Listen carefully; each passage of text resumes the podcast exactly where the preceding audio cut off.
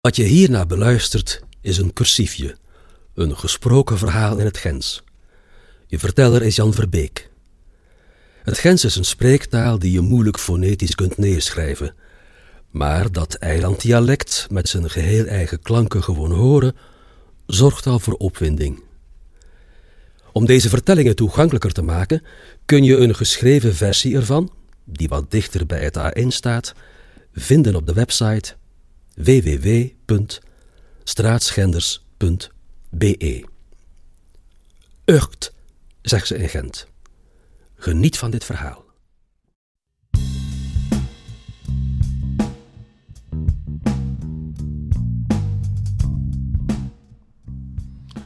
Op de markt vind ik de kromme met de verse vis. En die van de bienhouwers altijd het meest pittoresk. Maar in feite, in feite is het de onzichtbare hand die boven elke mocht hangt, het meest wonderbaarlijke. Of beter gezegd, intrigerende. Het was professor Adam Smith die de onzichtbare hand voor de eerste keer ik gezien. En dat dankt hij professor Smit, dat is de Pythagoras van de economie, pas aan een collega gepakt, naar zijn huis gedreven en hem aan een boek doen schrijven. Het boek About the Wealth of Nations. Dat boek, dat is de grondwet van de economie. Van de welvoort, wel de materiële welvoort. Die onzichtbare angst zorgt ervoor dat via de markt, de vrije markt, met de prijs als regulateur van vraag en aanbod, alle individuele inspanningen in de steden en in de dorpjes, de vuurbrengsels van het land, zowel als van de ateliers, alle dodelijkse labeur, passie, tegenslagen, overwinningen van de mensen een bestemming vindt. Productie wordt consumptie, want de verkoop van de productie betont de consumptie en alles valt dus aan pleuien. En sporen? Als de boer wat gespoord heeft, koopt hij een peert en moest zijn vrouw de ploeg niet meer trekken. En zuur wordt sporen investeren en ploeg de boer was hierder. Geen planeconomie, geen artificiële intelligentie en ook niet kapitalisme, maar de vrije markt zorgt ervoor dat iedereen op zijn eigen het juiste doet, zodat de wereld blijft rooien en zelfs zierder gaat rooien omdat het verstand van alle mensen typen beter en efficiënter werkt dan het verstand van een paar enkelingen, die aan al de anderen zeggen wat en hoe ze het moeten doen. Iedereen volgt zijn eigen gespecialiseerde weg en tegelijk zijn eigen belang. Over heel de wereld gezien wordt er een reusachtig, ingewikkeld horloge gebouwd met miljoenen tandwieltjes die elk er werk doen. En alles komt in taai. Voilà. Dat is zowel de big picture. De chassis waarop dat de motor ligt van de Walvoort. De vooruitgang. Je zou in feite kunnen zeggen de evolutietheorie toegepast op het economisch leven. Het is begost met simpel denken, gelijk de ruilhandel, tussen ine die goed stine builen kost moken en een andere die goed kost zwembroeken braaien van berenvelden. En dat systeem is stapje voor stapje geëvolueerd. Geëvolueerd door een maatschappij van allemaal gespecialiseerde beroepen en bezigheden. Een spel dat gelijk een gigantische puzzel van allemaal oordige stukjes in elkaar past. De ene mok flassen en de andere stupsels. Een stuk papier wordt de druk een etiket dat moet gelaamd worden, karton duizen, de wijn die erin hoort, was chemiek. Voilà, een petit rouge. Een economisch ecosysteem. Gelijk een bos. En het leeft en het.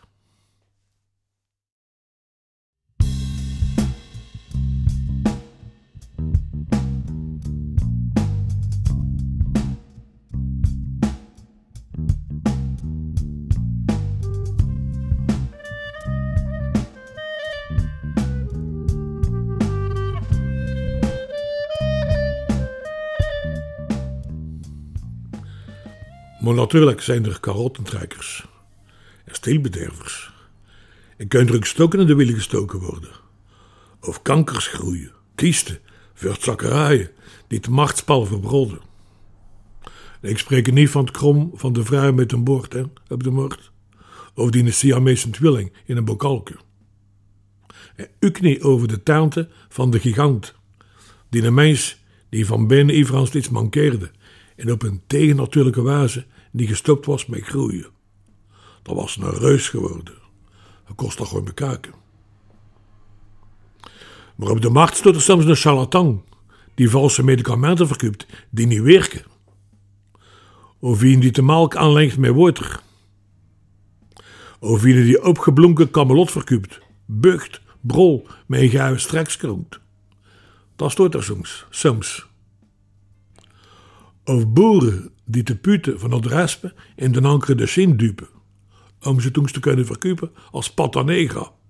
Du resp. Adam Smit had er natuurlijk ook in tugen. Hij kende zijn klassieker. Meer dan twee jaar lang was er een zekere taalles van Milete, die over de sport, voor wetenschappen, alle pressen om de olie uit de olijven te pressen en de waaien omtrek afgeurt. Als je geld genoeg hebt, kun je gelijk naar reuzegommen, kun je alles permitteren.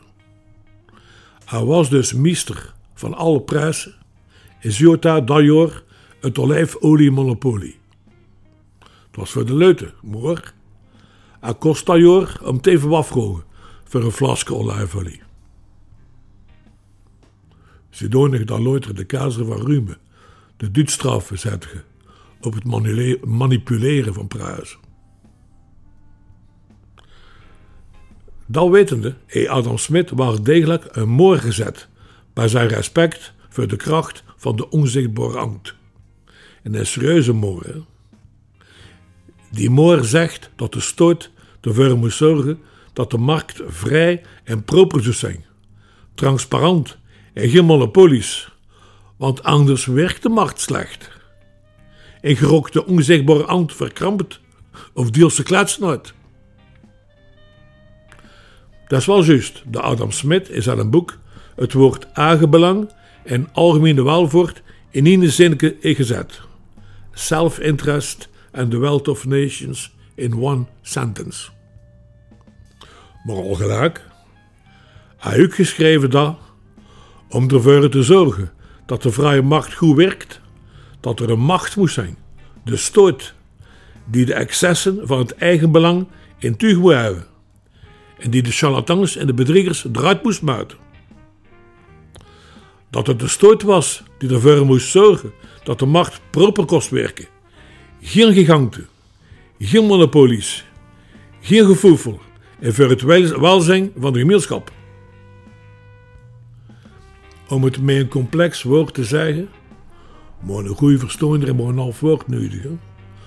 Als de wereld afdraaft van de volkomen vrije concurrentie, is er geen vrije markt meer en draait het systeem vierkant. Gaan dus niet vooruit, maar achteruit. Dat was voor hem vrij duidelijk. Hij heeft dat kloor en duidelijk in zijn boek gezet. Met grote letters en truut.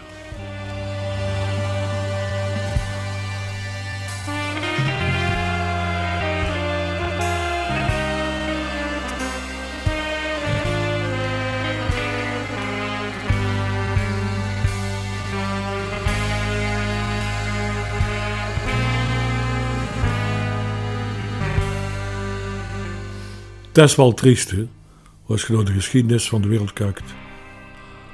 Al die verstandige boeken gelijk, About the Wealth of Nations, die in de verkeerde handen zijn gevallen.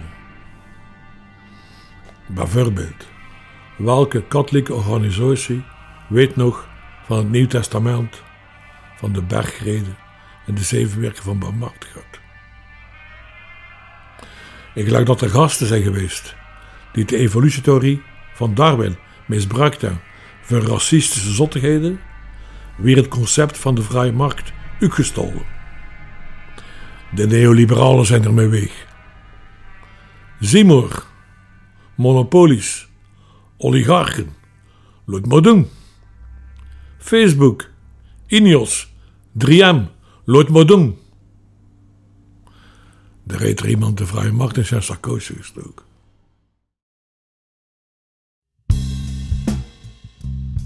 Was zo Boeddha gepast van zijn volgelingen in Birma, Myanmar. Die zijn gewoon op de moslims in Nederland, de Rohingya. Dat is wel vrij ver afgedwold van het achtvoudige pad. ik ben zeker, moest Marx geweten hebben, wat Stalin en Mao met zijn boek Das Kapitaal aan toehoren, en zo had zijn graf en gekropen zijn, de vlieger gepakt om al de te komen trekken. Moest Adam Smit eer en neu rondlopen en zo zeggen: Zie je wel, kijk gezaad, kon je verwittigd. Pak nu Amerika. Weet je dat als je drie Amerikanen zit, er twee zijn, die onder commissies in de winkels van Walmart doen, met een kabal met bronnen? Adam Smit zou zeggen: Ik verschiet er niet van. Als dat geen monopolie is. Ik heb voorspeld.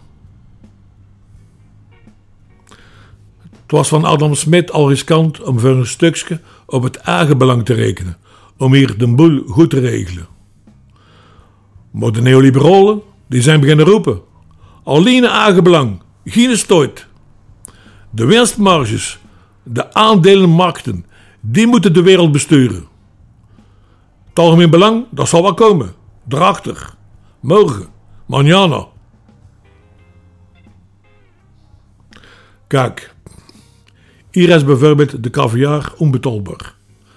Maar in Astrakhan, het mekka van de caviar aan de Kaspische Zee. In Astrakhan krijg je op de dag van de kalangt in de winkels een zakje caviar cadeau. In de vakboek van de steurvissers Geender die heeft bekomen dat werkvolk niet meer dan twee keer per week caviar op zijn brood krijgen in de rijfter of ter stok hangen. Hier is de caviar dieren omdat hij hier zeldzaam is. Diamantjes zijn overal zeldzaam en overal dieren. Maar soms worden de dingen expres zeldzaam en duur gemokt, om er meer aan te verdienen. Door het aanbod op een tegennatuurlijke wijze te verklaren Laat daar alweer gedaan hè, met de oliecrisis. Of ze mogen de mensen waas dat die of de andere kluterijen echt nodig hebben. En ze mogen er toch een beetje te weinig van om te veel geld te kunnen verhogen. Dat zijn de CEO's, de boekhouders en de beursmalkes. Zijn stuur gepakt, zijn giganten gekwikt, monopolies, multinationals, machtige organisaties en zijn de onzichtbare hand toegeknepen en verkracht. En wat doet de stoot? Die kakt op saaien. Omdat ultrapolitiekers in de kerken van de neoliberalen geknield zitten.